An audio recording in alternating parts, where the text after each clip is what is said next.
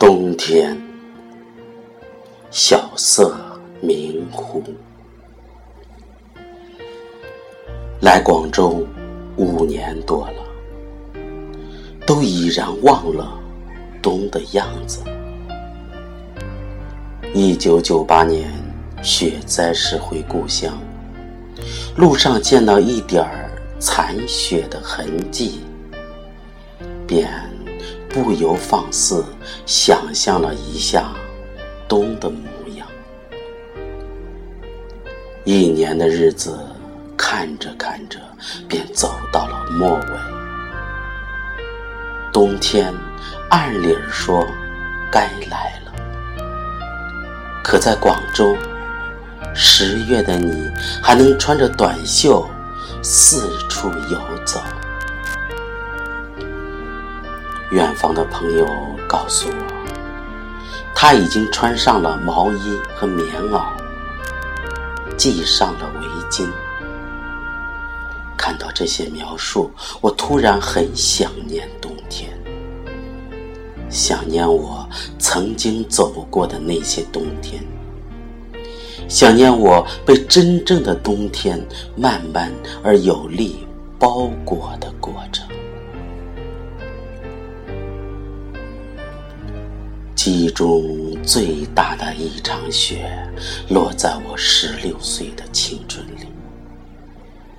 那场雪没到了我的膝盖，天。其实并不是很冷。对于青春而言，任何一个来自大自然的细微的变化，都能激起心底无限的波澜。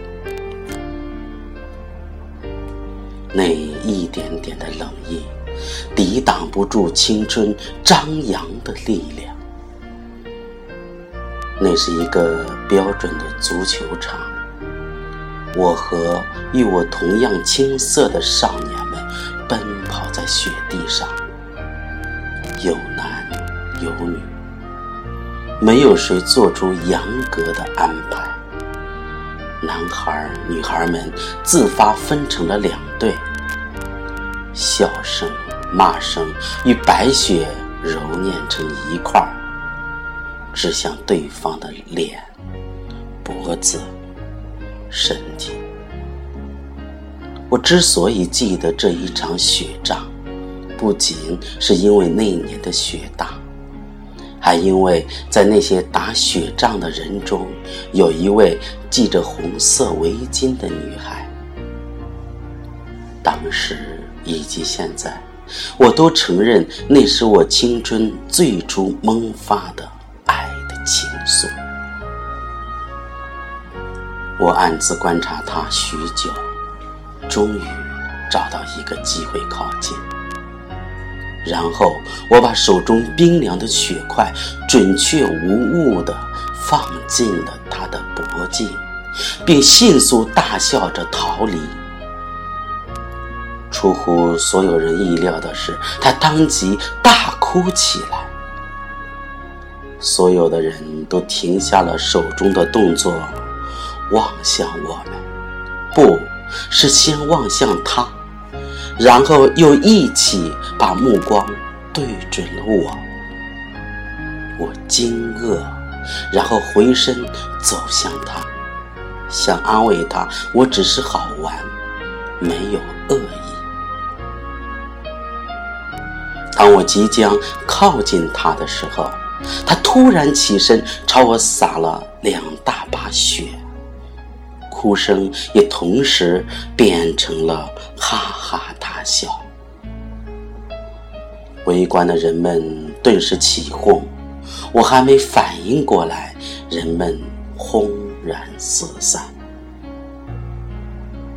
我望着那一抹红色渐渐远去，心底生出一些青春的甜蜜。当然。故事没有后续。那些像白雪一样的年华，总是容易化成清水，然后从指缝间轻易流逝。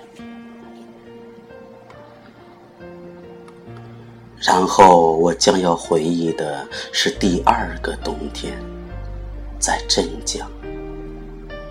这个冬天没有雪，却比有雪的冬天更冷。那年，我和一位年长我十多岁的男人租住在一间极为简陋的屋里，因为是租，你可以想见他的随意。又恰逢冬天，扁扁的棉被实在无法抵住来自户外浓浓的冷意。我特别强烈的记住了一个夜晚和一个清晨。当黑白电视机带着沙沙声响在那个寒夜时，我不知道我们是在看电视呢，还是电视。在陪伴我们，其实又有什么区别呢？风就在窗外嘶鸣了一夜，仿佛西北的风乘着长江而来，久久不愿离去。当天微微亮的时候，一夜不得安眠的我们缩在被窝里。透过窗棂，看到窗沿上挂着长长的冰凌。那些冰凌在曙光出现的光影里，传递出森森寒意。我和他对看了一眼，谁也没有说话，谁也没有挪动身子。于是冷意就更加肆无忌惮地扩充开来，整间屋子似乎没有一处温暖的角落。两个男人的一个夜晚和一个清晨，如果没有一杯热的牛奶，如果又恰在异乡，如果你们都习惯于沉默。情境将变得格外凄然。相同的环境，倘若遇上不相同的人，你将会得到截然不同的感受。浪漫有可能成为孤寂，温暖也有可能转为冰霜。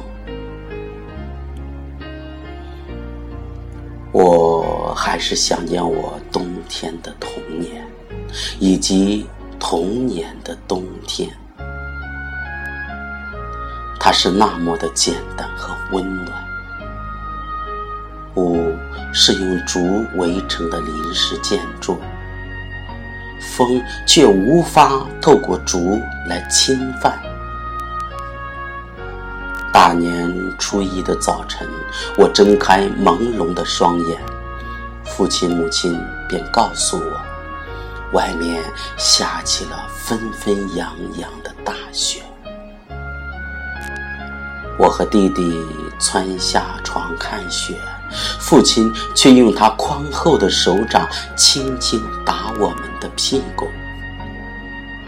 待我们重新回到被窝的时候，母亲会拿出两角钱，说：“新年到了，这是给你们的压岁钱。”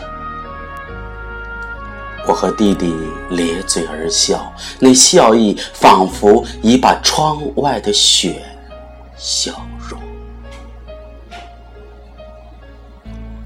我还是想念冬天。想念那些简单纯粹却真实无比的冬天，